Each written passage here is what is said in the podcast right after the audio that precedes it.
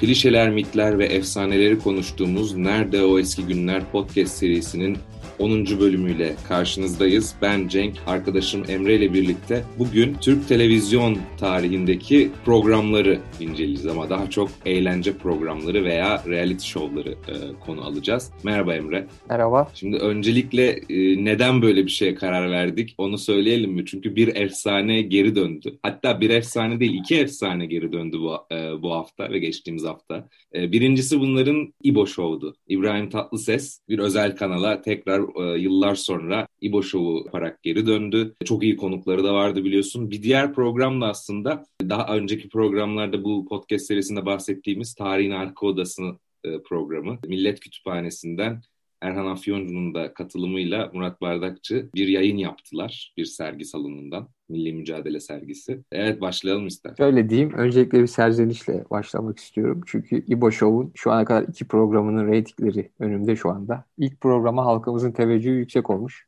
Totalde ikinci, ABD üçüncü. E biliyorsun total genel AB'de daha ne diyelim gelir yüzeyi yüksek iz, izleyicilerin mi AB evet. rating? Evet evet biraz da daraltılmış evet. olarak. Evet öyle bir şey var. O da rating boyutuna da belki de değinirsin ilerleyen dakikalarda. Ancak ikinci programa maalesef reytingler bayağı düşüyor ve totalde 7. AB'de 4. oluyor. İbrahim Tatlıses'in rüzgarı şu an biraz dinmiş gibi gözüküyor. O ilk program ilk programdaki o muhteşem açılış ve şey etki biraz azalmış gözüküyor. Bu beni çok üzdü. Önce bunu söyleyeyim. E, ikinci olarak şimdi program televizyon tarihinin işte programlarına değineceğiz. Özellikle işte biliyorsun Türk televizyonu 68'de ilk yayından sonra başlıyor TRT'de yapılan.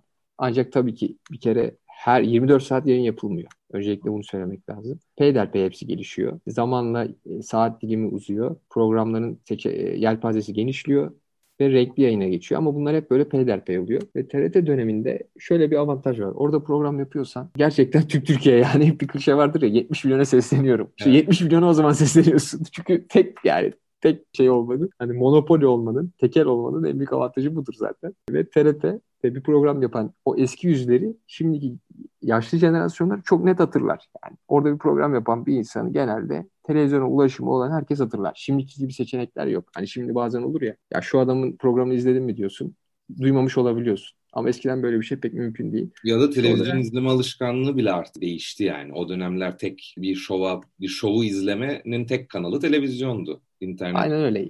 Aynen öyle. İnternet yok. İşte diğer opsiyonlar yok. İnternet şu an düşünürsen ne kadar zaman geçirdiğimizi. Bunu geçmişe doğru düşün. Televizyonun tek olduğu yani bu anlamda tek olduğunu düşünürsek böyle bir boyutu var. Şimdi TRT'nin çok ünlü programları var ama onlara hani çok fazla değinmeyeceğiz. Birkaç tanesini anabilirim de. E, mesela Uykudan Önce diye Adile Naşit'in bir programı var. Müzik Yelpazesi diye Sezen Cumhurönal diyorsun. Evet. Sezen Cumhurönal. Bir efsane daha.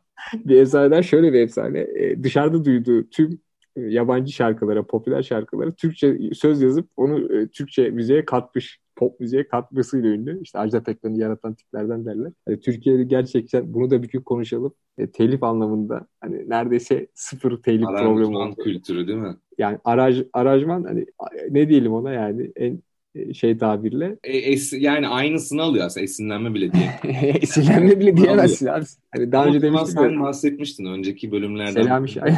Tabii hem Selami Şahin'den bahsetmiştik hem zaten Fikret Şeneş'ten yine Ajda Pekkan'ın bir döneme kadar bütün neredeyse şarkılarının işte aranjörü, söz yazarı. Yani burada şey var tabii o dönemler bu fikri mülkiyet e, denilen meselenin çok fazla gelişmemiş olmasının yarattığı avantajlar var.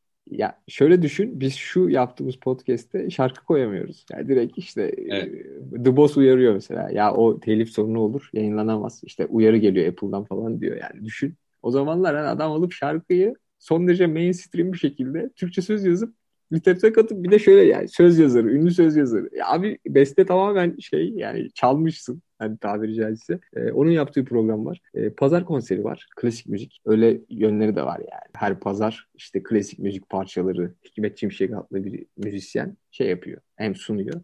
İşte resim sevinci Bob, ressam Bob'un o hmm. e, şimdi özellikle caps'lere, Twitter'a çok konu olan bir fenomendir. Onun resim sanatını icra ettiği program var. Bunu benim hatırladığım en... kadarıyla TRT 2 tekrar vermeye başladı. Şu an Aynen. kültür yayınları yapan. Aynen. Çok televizyon izlemiyoruz ama öyle doğru diyorsun. Ben de gördüm. Telepazar var. En ünlüsü bu. İşte bu da Erkin Koray. O dönemin en ünlü televizyon figürlerinden biri. 2000'lerin başında ölmüştü. Onun sunduğu bir program. Bu telepazarın içinde mesela bölümler var. İşte bunu bir hani show gibi düşün düşünelim. Mesela evet hayır oyunu vardır biliyorsun Erkan Yolaş. Hani eskiden biz çocukken böyle çok evet hayır dememesi lazım. İşte soru soruyor. Senin evet veya hayır kelimesini kullanmaman lazım. Hatta onun o, bir bu, şarkısı var. Evet mi hayır mı? Söyle bana nedir senin cevabın? yani ya onlar işte tam 80 klişeleri. Yani 80'ler evet. klişeleri. Bu çok ünlüdür yani. Şimdi iki jenerasyonların pek bildiğini de sanmıyorum. Öyle bir boyutu var işin. Ve daha sonra bu tekel nasıl kırılıyor? Kırılıyor. Şöyle 90'ların başında özel televizyon dönemi başladı. İlk özel televizyon biliyorsun Magic Box. Uzan ve Ahmet Özal'ın yani Turgut Özal'ın oğlunun bir girişimidir. E, Star TV bünyesinde daha sonra Star TV'ye dönüşüyor. Yani şu an bildiğimiz Star TV'ye dönüşüyor. Ama ilk özel televizyon Türkiye'de Magic Box ve ardından işte Show TV. Hepsi 90'ların başında olmak üzere Show TV, ATV, Kanal D gibi hala işte dört büyükler denir bunlara biliyorsun. Onların start verdiği bir dönem başlıyor ve şöyle bir özelliği var bu dönemin. 90'ların başında özel televizyonlar patlıyor, programlar patlıyor. Hemen hemen tüm ünlü isimler program yapıyor ya da bir programın parçası oluyor, diziler yapılıyor vesaire. Biz tabii daha çok televizyon programlarına hemen değineceğiz, bahsedeceğiz. Ve genel olarak 90'ların en büyük özelliği şu, denetimsizlik. Yani Rütük 94'te kuruluyor. 94. Rütük 94'te kuruluyor ve ilk kurulduğunda tabii daha yapısal anlamda bir şey yok. Bir form kazanmamış durumda. Hani denetim mekanizması gevşek. O yüzden programlarda çok acayip şu an hayal edemeyeceğimiz boyutta bazı hani hem sözel mesela sigara içiliyor programlarda rahatlıkla. İşte argo konuşmalar daha ileri boyuta verilebiliyor. Çıplaklık daha müstehcen şeyler daha rahat sergilenebiliyor gibi. Bunlar 90'lı yıllardaki o kuralsız dönemin, kuralsız dönemde ekranlarda boy gösterebiliyor bu tip Şimdi bu, bu sahneler. Rütük'le ilgili bir hikaye anlatılır. Hani ne kadar doğrudur bilmiyorum ama Rütük ilk kurulduğu zaman tabii çok fazla e, oturmamış ya sistem. Yani mevzuatta da oturmamış. Ne yapacağı belli değil. Rütük e, üyelerinin veya Rütük'ün ilk bütçeleri tamamen e, dışarıdan yemek söylemek üzerineymiş. Ah. Şimdi öyle denir. Yani dışarıdan söylüyorlar. Kebap söylüyorlar falan. Herhangi bir başka bir bütçeleme yok. Mesela böyle de söylenirdi ne kadar doğru bilmiyorum. Denetleme ya o, yapılmıyordu anladığım kadarıyla. Aynen o çok gevşek. Yani hem bütçesi az dediğin gibi. Şimdiki gibi güçlü değil. Şimdi mesela Rütük Başkanı falan tanıyoruz. Ebu Sifil'di galiba ismi. Rütük Başkanları sonradan özellikle 2000 yıllarla beraber popüler figürler haline geldi. E, o dönemle ilgili hem şöyle bu denetimsizliğin ve hemen henüz hukuki normların koyulmamasının bir göstergesi şu. Yani crime yani İngilizce'de crime suç programları var. Mesela şu an Müge Anlı çok dominant bir karakter ve hani muhtemelen Türk televizyon tarihinin en güçlü böyle 10 figüründen kesin biridir. E, domine ediyor yani bir kuşağı. O kuşağın öncülleri var. İki tane program var. Biri Sıcağı Sıcağına diye bir program. Bu programı Cem Kurtoğlu sunuyor. Bu programda haftalık bir yapılıyor ve 4-5 kez ele alınıyor. Vaka ele alınıyor. Ve bu vakalar cinayet. İşte mesela birkaç örnek işte anne bebeğini çöpe attı. İşte acımasız cinayet biçimleri. Tabii yani akla gelebilecek her türlü şekilde. Yani şu anki Müge Anlı'nın programındaki örneklerin o dönemki örnekleri diyebiliriz. Yani o dönemde de aynı vakalar var. Hani hep şöyle deniyor ya işte insanlığımız nereye gidiyor falan deniyor ya. Hani o programların şu an YouTube'da bazı bölümleri mevcut. E, bakıldığı zaman şu görecek. 90'lardaki cinayet biçimleriyle şimdiki cinayet biçimleri işte teknolojinin katkıları dışında özünde aynı yani böyle. İşte vurup kaçanlar yani akla gelebilecek her türlü cinayetin son derece cüretkar bir şekilde e, sergilendiği programlar. İkinci bir programda Söz Fato'da işte Fatma Girik. Yani o da bir dört büyüklerin üyesidir biliyorsun. Dört aktristen biridir en ünlü. Yeşilçam'ın. Onun bir programı var. Şimdi Fatma Girik şöyle bir figür. Şişli Belediye Başkanlığı yapıyor biliyorsun 89-94 yılları arasında. Ardından Söz Fato diye program yapıyor ama programda yani hiçbir filtre yok. Her türlü davranış var. Şimdi o dönemde şöyle bir durum var. Özellikle sıcağı sıcağına programı dediğim programda ve diğer haber programlarında kan göstermek çok normal cinayet mesela işleniyor ya o an adam bütün çıplaklığıyla ya da ölen kişi bütün bütünlüğüyle, vücut bütünlüğüyle gösterilebiliyor yani. O noktada hani herhangi bir buzlama falan yok yani. Herhangi buzlama daha keşfedilmemiş o programlarda onu söyleyeyim. E, her türlü kan var. Görüntülerde çok ileri gidiyor ve en önemlisi Hani şey kuralı vardır ya hukukta işte. Ya masumiyet karinesi. Masumiyet karinesinin bir şekilde var olmadığı programlar. Suçluluğu ispatlanana kadar herkesin suçlu. Ama Fatma Giri programında bu yok mesela yani. Fatma Giri programında herkes Fatma Giri suçlu diyorsa suçlu. Evet. Şimdi programda o tip programlarda Uğur Dündar örneğinde de göreceğiz. Gizli kamera kullanımı çok rahat. Yani şu an drone kullanır gibi. Haber bültenlerinde drone kullanıyorlar ya. Orada gizli kamera kullanılıyor ve hani bu direkt programa konuyor yani. Orada herhangi bir işte yani attığı insanı koruyacak ya da ona bunu gerçeklik olmaması gibi işte hukuki anlamda hiçbir şey yok. Yani olayın içinde masumiyet karnesine dair en ufak bir çekince, tereddüt yok. Evet. Öyle deyip bu bağlamda çok ilginç. E, gizli kamera kullanımı ve görüntü anlamında son derece cüretkar olarak görüntüleri kullanma anlamında hani şu an Müge Anlı'nın Nirvana noktasına getirdiği programın öncülleri var. Bu tip programlar yapılıyor. Çok ünlü bir başka figür Uğur Dündar biliyorsun. Arena hatırlarsın. Evet. Bizim 2000'lerin başında da vardı. İşte bir yeri baskın yapılır. Tabii daha çok yemek, restoran baskınlarıyla softlaştı, yumuşaklaştı ama onun da böyle e, daha ciddi konulara bas, baskın yaptığı, yaptığı programlar var. Bu tip bir şey var. Yani Müge Anlı öncülleri var o dönemde Bu, de. Tabii e, şöyle bir durum da yaratıyor. Yani Uğur Dündar örneğinde biz bunu çok ciddi gördük. Şimdi Müge Anlı da bir nevi oraya doğru ilerliyor. Şimdi adamlar tabii o restoran baskınından tut, senin bahsettiğin gibi yani bir boşluğu dolduruyorlar. Yani işte devletin denetim yapması gerekiyor. O, o yapmadığı denetimi ya da bir boşluk varsa bunu gazeteci dolduruyor. E bu neye yol açıyor? En basitinden kamuoyunda mesela Uğur Dündar isminin en güvenilir işte şahıslardan biri olarak yukarılara çıkması. Bir anket yapıldığı zaman siyasetçileri bile geçmesi gibi bir duruma yol açıyor. Şimdi bu bugün de bunun örnekleri var. Yani popülist bir mesela bunu biz şeyde hani Türkiye'de çok bunun örneğini şu an için hatırlamıyorum ama İsrail'de çok vardır. Bazı e, diğer bir takım devletlerde de mesela bir gazeteci çıkıyor abi işte parti kuruyor ve o partiyi meclise sokabiliyor. Yani bir boş hani siyasi boşluk işte iktidar boşluğu durumlarında böyle şeyler olabiliyor.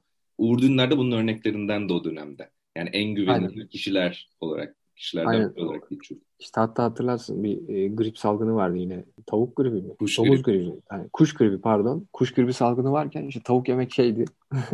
evet. yani tavuk ye yenmiyordu. Urdunlar yiyince artık hepimiz Aa, demek ki yenebiliyormuş deyip tavuk yemeye başlamıştık falan 2000'lerin başında. Hani böyle bir TV yüzünden başka bir anlam da atfedilebiliyor bu tip figürlere. İşte ben diğer 90'lı yıllara dair e, diğer bir konsepti şudur. E, late Night Show özellikle Amerika'da çok olan senin de bildiğin. Bu şöyle bir şey. İşte her akşam günceli de yakalayan nükteler, espriler yapan program. Kim bunlar? İşte şu an güncel Jimmy Fallon, Jimmy Kimmel gibi örnekleri var.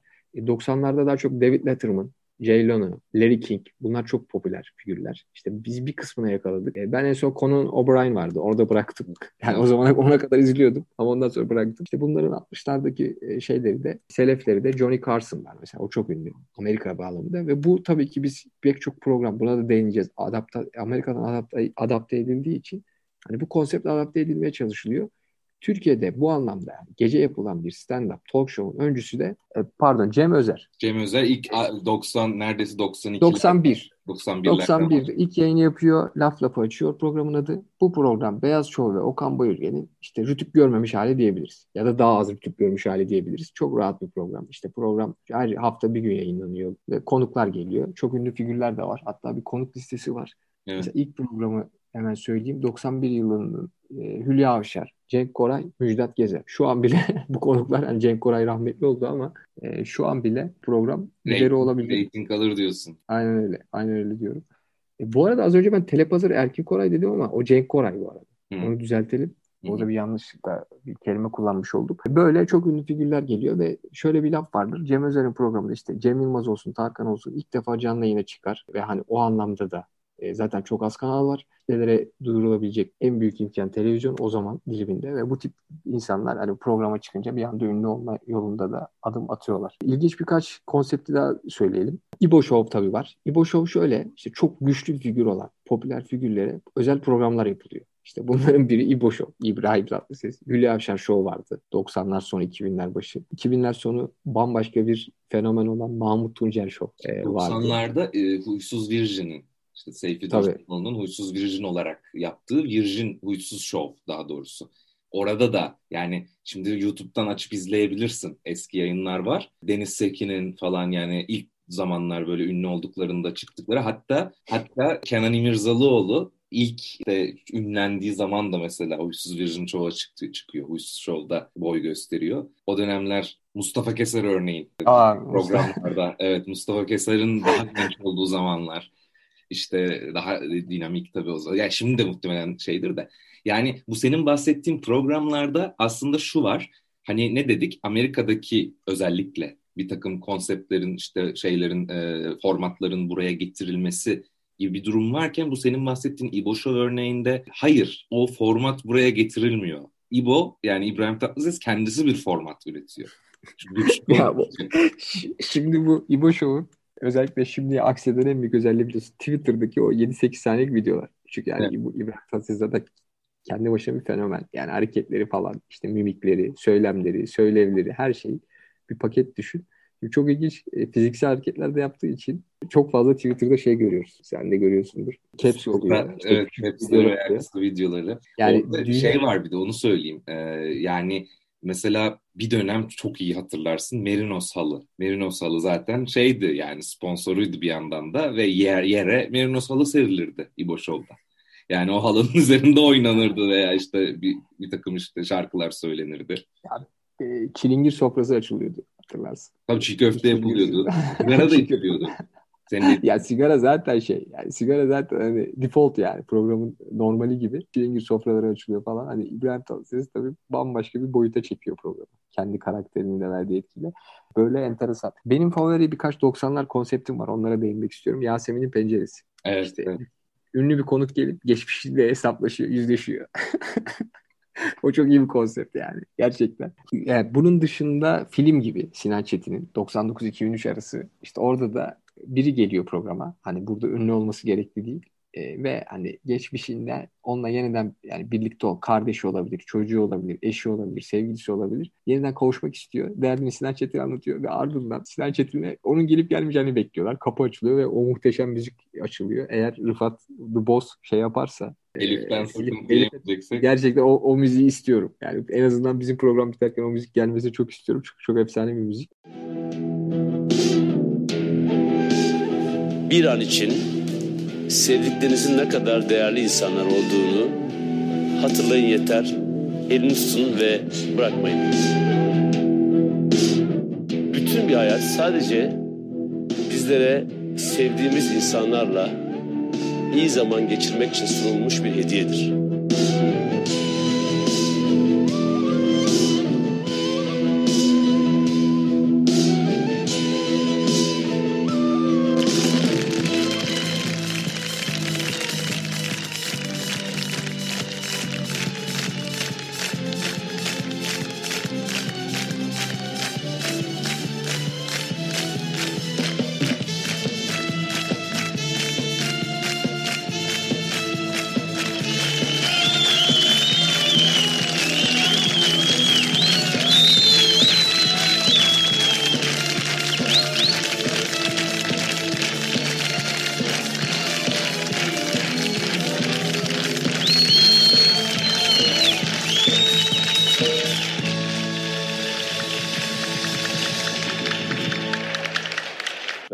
Akşamlar. Biraz evvel yapımcımız Fatih Aksoy'la şunu konuştuk. Üç yıl olmuş film gibi başlayalı. Üç koca yıl ya da üç küçük zaman, üç saniye gibi geçmiş. Bundan üç sene evvel Fatih Aksoy beni kolumdan tutup ite kaka bu stüdyonun kapısına getirmişti.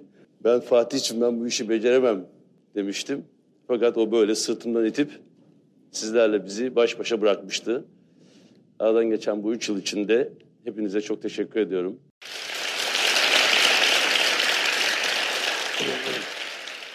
Bu arada Sinan Çetin gelip gelmeyeceğini biliyor. E, fakat e, konuk bilmiyor. E, çok ciddi bir böyle şey hani duyguların ya. sömürülmesi. Hani ya, bir şey aslında. Ama zaten konu konuyu açıyor. Türk televizyon tarihinin özü şudur. E, duyguların sömürülmesi. Çünkü evet. ne kadar sömürürsen insanların duygularını o kadar reyting alırsın gibi düşünüyorlar. Çünkü duygusal olarak. Ya bu dünyada da böyle bu arada. Amerika'da falan İngiltere'de ben çok Tabii, tabii Amerika'da zaten o işin öncülü Amerika yani. O yani o davalar. yapmacıklık, o sömürme, o bir medyatik bir dava case'in ortaya konması. Oprah Winfrey, Winfrey örneği var yani. Oranın işte en güçlü kadını, televizyon figürü falan. Burada karşılığı bile. Seda Sayan bile değil yani. Bizdekiler Oprah olmaya çalışanlar oluyor arada da tam başarılamıyor yani. Aynen o çok farklı bir e, şey. Öyle bir şey var. Bir başka 90'larla ilgili Saadettin Teksoy. Teksoy görevde evet. biliyorsun. Evet. O fenomen bir program yani. Onun da ya işte sıkıntı şu 90'larla ilgili. Çok fazla kayıt internette yok. Evet. Yani bazı bazı yüklenmiş YouTube'a ama mesela diğer sitelerde de bazı ama hepsi yok yani. Mesela Saadettin Teksoy ile ilgili çok fazla şey ulaşamıyorsun. Bunun dışında işte Fatma Girey'in söz patodası ile ilgili çok fazla şey ulaşamıyorsun. E, bunun dışında birkaç ünlü e, program var. Bu tamamen e, dışarıdan adapte. Biliyorsun Çarkıfelek. Çarkıfelek 75 yılında ilk Güner Ümit sunuyor. Güner Ümit daha sonra da Turnike diye çok ünlü bir program daha sundu 90'lı yıllarda. E, daha sonra işte Alevilere bir gaf yaptı. Alevileri ve, ve program gitti. Çarkıfele'ye Güner Ümit 10 sene sürüyor. Daha sonra yeniden çok popüler olması ve daha da popüler hale getiren Mehmet Ali Erbil 97 yılında Çarkıfele'ye başlıyor ve yaklaşık 15 kere daha programı yapmaya çalıştı herhalde. Evet, evet. yani Çarkıfele'de çok dönüşü vardı onun. Aynen program bitiyor. iki sene sonra yeniden dönüyor falan. Böyle çok uzun bir hikaye yani. Bitmeyen bir hikaye gibi. Öyle bir yönü var Çarkıfelik'in. Çarkıfelik tabii tamamen adapte yani. Hani Amerika adaptasyonu bir program ya da Avrupa değil. Genelde zaten şöyle bir şey var. 2000'li yıllara gelirsek adaptasyon kültürü çökecek. Mesela Acun dönemi başlıyor 2010'larla beraber biliyorsun tam anlamıyla. E, tabii Acun orada bir miras alıyor. Show TV mirası. Show TV bu adaptasyon ve bu tip programları uygulama anlamında lider kanal. O şeyi çok iyi yapıyor. E, Acun da o e, şeyden yetiştiği için, o mutfaktan geldiği için de kendisi tabii dil falan da bildiği için e, çok fazla işte yurt dışında Amerika'da bir program mı gördü? Hemen al. İşte tabii bu sefer e, yasal anlamda da çok sıkıntı yok. O anlamda da anlaşmalar falan yapılıyor. Türkiye'ye birkaç rütuşla, birkaç revizeyle Türkiye'ye adapte ediliyor ve şu anki programlar ortaya çıkıyor. Durum genel olarak böyle. Bunun dışında tabii unutulan bazı birkaç karakter var. Mesela Yıldo diye bir karakter var abi. Hatırlar mısın? Evet, Kral TV'de. Aynen. Kral TV aslında ona da bahsetmek lazım. Kral TV tabii bambaşka bir şey. Yani. Tam bir müzik kanalı. E, ve orada VJ'ler vardır. VJ Bülent mesela. Çok Bülent. evet. Bursalı mıydı o? Şey onu var. bilmiyorum. Onu bilmiyorum. Şimdi yok Yıldo falan. O, o da Kral TV'de ayrı bir damardı. E, şimdi tabii Kral TV var mı? Onu bile bilmiyorum yani. O ben de- kadar. 2000'lerde tabii Beyaz Show ve e, Zaga olsun. E, Okan Bayülgenler çok domine ettiler. E, bu late night show olayını diyebiliriz. E, genel olarak programların seyri böyle. Hemen hemen bütün popüler olanlara değindik galiba. Yani bu son dönemde aslında biraz daha böyle 2010'lardan sonraya işte hani Acun'u biraz açabiliriz belki. Çünkü Acun da yani kendi kanallarını da artık satın almış. Veya sürekli hatta bir dedikodu var. Tam onlar oldu mu bilmiyorum. Yeni kanal kuruyor, kuracak. işte Avrupa'dan kanal satın alacak falan gibi bir takım şeyler vardı ama Acun tabii işi daha da ileri götürüyor. Yani bu eğlence programcılığını, yani eğlence televizyonculuğunu bir hani şeye de dönüştürüyor. Yuvarlak masa toplantısı işte e, irdeleme hani bu haftanın Survivor'ında ne oldu Survivor Panorama. Gibi. Evet yani ve bunun izleyenleri var. E, Acun'un oradaki felsefesi şöyle önemli. Ben asla e, haber işine girmeyeceğim diyor. Yani işte günlük olaylar, dünya... Hayır sadece eğlence olacak. Çünkü insanlar zaten sıkılıyorlar ve bunalıyorlar günlük işte yaşantılarındaki problemlerden. Ya bir de şöyle son olarak bir şey vurgulamak gerekir. Siyasi programlar. 90'ların tartışma programlarını düşün. İşte siyaset Onlar meydanı. belki de ayrı bir program yapmamız lazım. Aynen. O ayrı ama biz hani şu an ona değinelim. Ali Kırca'yı düşün siyaset meydanı. İşte Ateş Attı Reha Muhtar. Savaş Ay. Ee, Savaş Ay'ın A takımı. Yanan variller arkada falan. Hani böyle e, güncel meselelerin değinilen 90'larda işte farklı kampların daha çok bir araya gelebildiği şimdiki gibi yani şimdi e, ulusal kanalı da düşünebilirsin. A Haber'i de düşünebilirsin. Hani 4-5 aynı görüşteki insanın toplandığı değil de daha böyle orantılı bir şekilde dağılımın olduğu programları düşün. Ve çok da seviyeli tartışmalar oluyor. Yani ya mesela seviyeli aslında oldu. da- ya tamam seviyesiz olanları da var ama mesela, Ahmet Kaya A takımına çıkmış.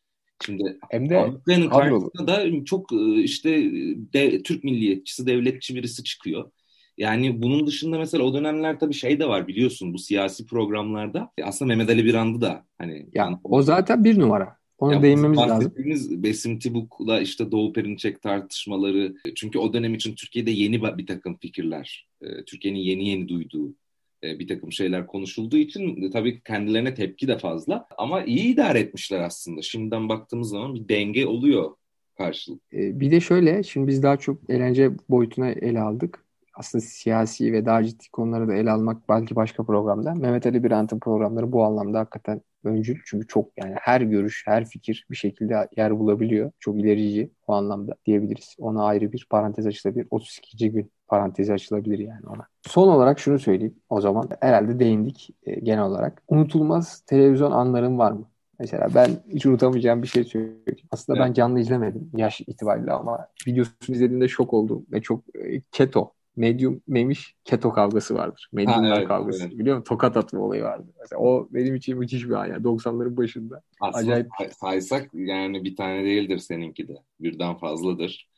Ee, unutulmaz e, anlar. Yani çok var. Ben bunlardan şunu söyleyeyim. Şimdi e- yani eğlence odaklı söyleyeceksek o da şey ama haberlerde de var bu.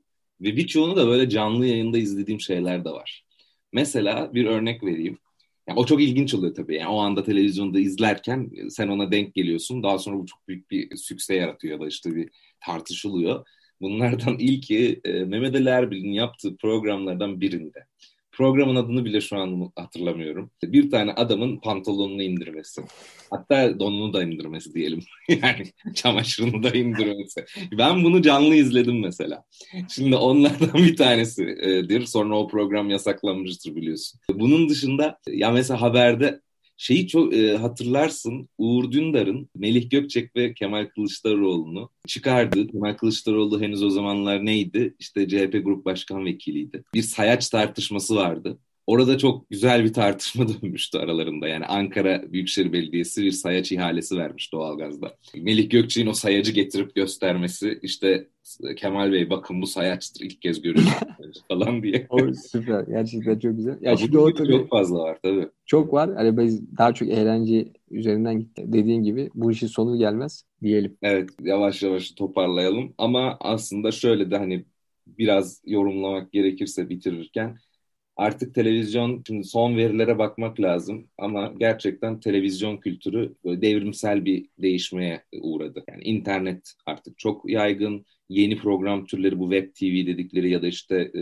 YouTube yayıncılığı. Hatta artık bu iş yavaş yavaş böyle canlı yayınlara dönmeye başladı işte konuşuyoruz. Bunun tabii eğlence versiyonları e, ne kadar süre içerisinde daha yaygınlaşır bilmiyorum. Şu an habercilik üzerinden çok fazla online medya e, öne çıkmaya başladı ama artık böyle on demand dedikleri biliyorsun işte e, talebe göre Netflix gibi işte Amazon gibi bir takım şovlar burada yani eğlence şovları da var orada. Buralara kaymaya başladı programlar. Bakıp görmemiz lazım önümüzdeki dönemde nereye evriliyor. Hatta İbo Show'un senin bahsettiğin işte bir efsanenin geri dönmesi ama daha sonra işte rating e, problemine e, yakalanması işte sıkıntı çekmesi bir sonraki programda biraz da bunun göstergesi. İnsanlar İbrahim Tatlıses'i hala seviyorlar ya da en azından eğlenceli buluyorlar bazı e, konuşulan şeyleri ama bunu Twitter'daki işte ya da Instagram'daki kısa videolar olarak seviyorlar.